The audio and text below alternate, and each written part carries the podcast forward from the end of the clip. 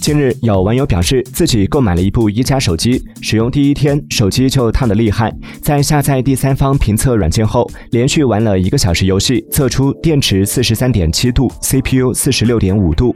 网友还提供了一段视频，说前一天电池温度曾达到四十四点六度，CPU 达到六十点四度。随后，一加手机第一天用烫手的话题也登上了微博热搜，引发网友热议。